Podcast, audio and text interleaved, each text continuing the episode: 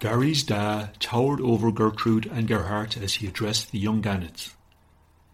He was an imposing figure, just like their fathers, with bright white plumage, a yellowish head, and a large wedge-shaped tail. Can I have the notes from your parents, please? Gertrude and Gerhardt handed over the notes that indicated their parents' permission for them to join in the diving classes with Gary. Yes, all seems in order. Right, let's get started.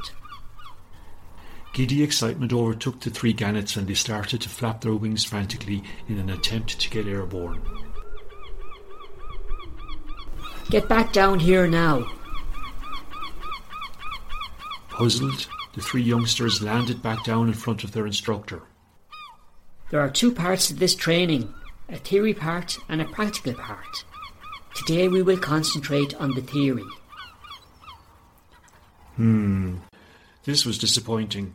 The youngsters did not expect to have to learn theory. It was Saturday morning, for goodness sake, but it felt like they were back in their school classroom.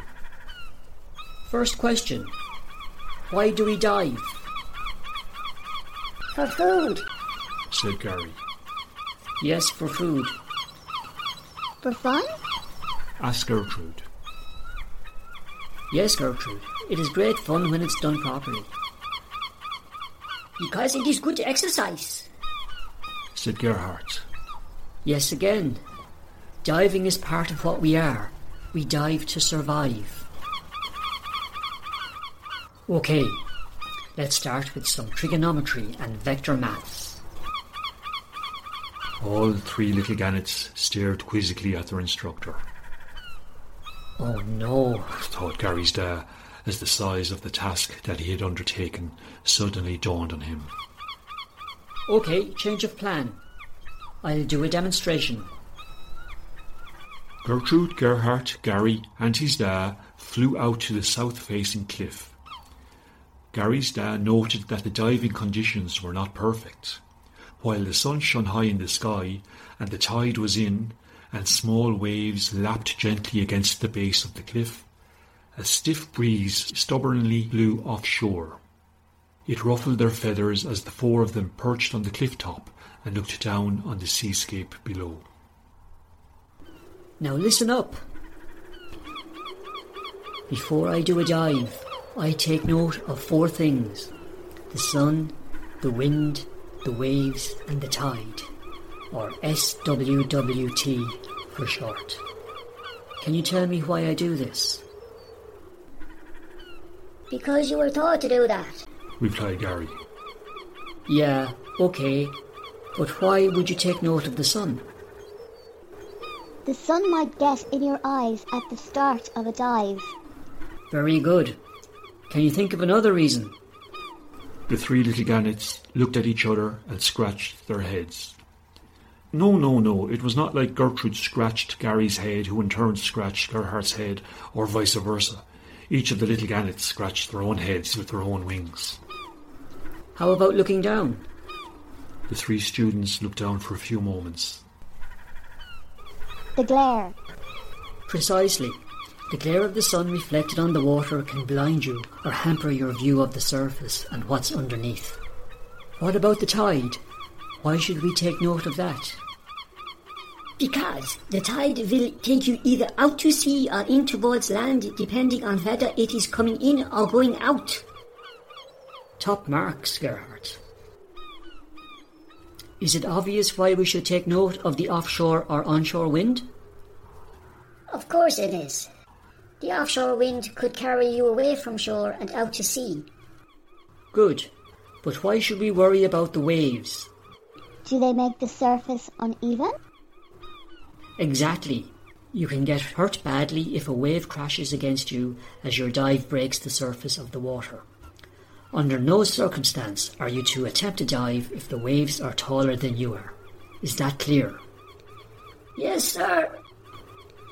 I am now going to do three different dives, and I will ask you questions about them when I get back, so pay close attention. Gary's dad spread out his dark tipped wings fully, pointed his bill towards the sky, stepped off the ledge and took advantage of the gusting offshore breeze that lifted him up above the cliff face. Soon he was fifty metres offshore. He squawked towards his students to let them know he was about to commence his dives. After he completed his third dive, Gary's dad made his way back up to his students. As he approached, they noticed that he had three big sprats in his bill.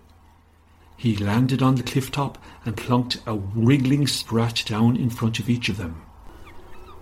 There's a little treat for each of you.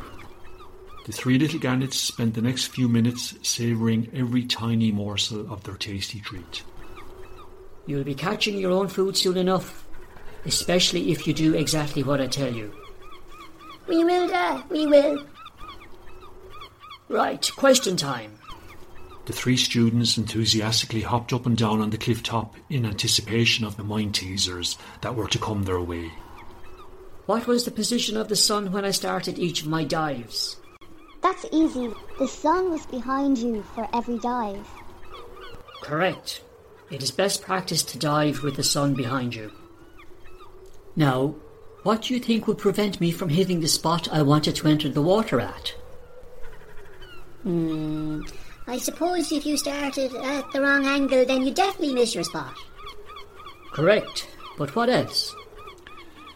The three little gannets looked at each other again and scratched their heads again. How strong do you think the wind was blowing when I started each of my dives? Was the wind not blowing all the time? It was, but not at the same strength or force all of the time. On each dive, I waited until the strongest gust had blown over before I started my dive. It is best practice to dive in calm wind conditions. Well, as calm as possible. Ah, I see. That makes sense. I, I like what you did there, Gertrude. You, you see. Ah, very funny, Gary. I don't get it. What's so funny? Gertrude said, I see. So? So S-E-E as distinct from S-E-A.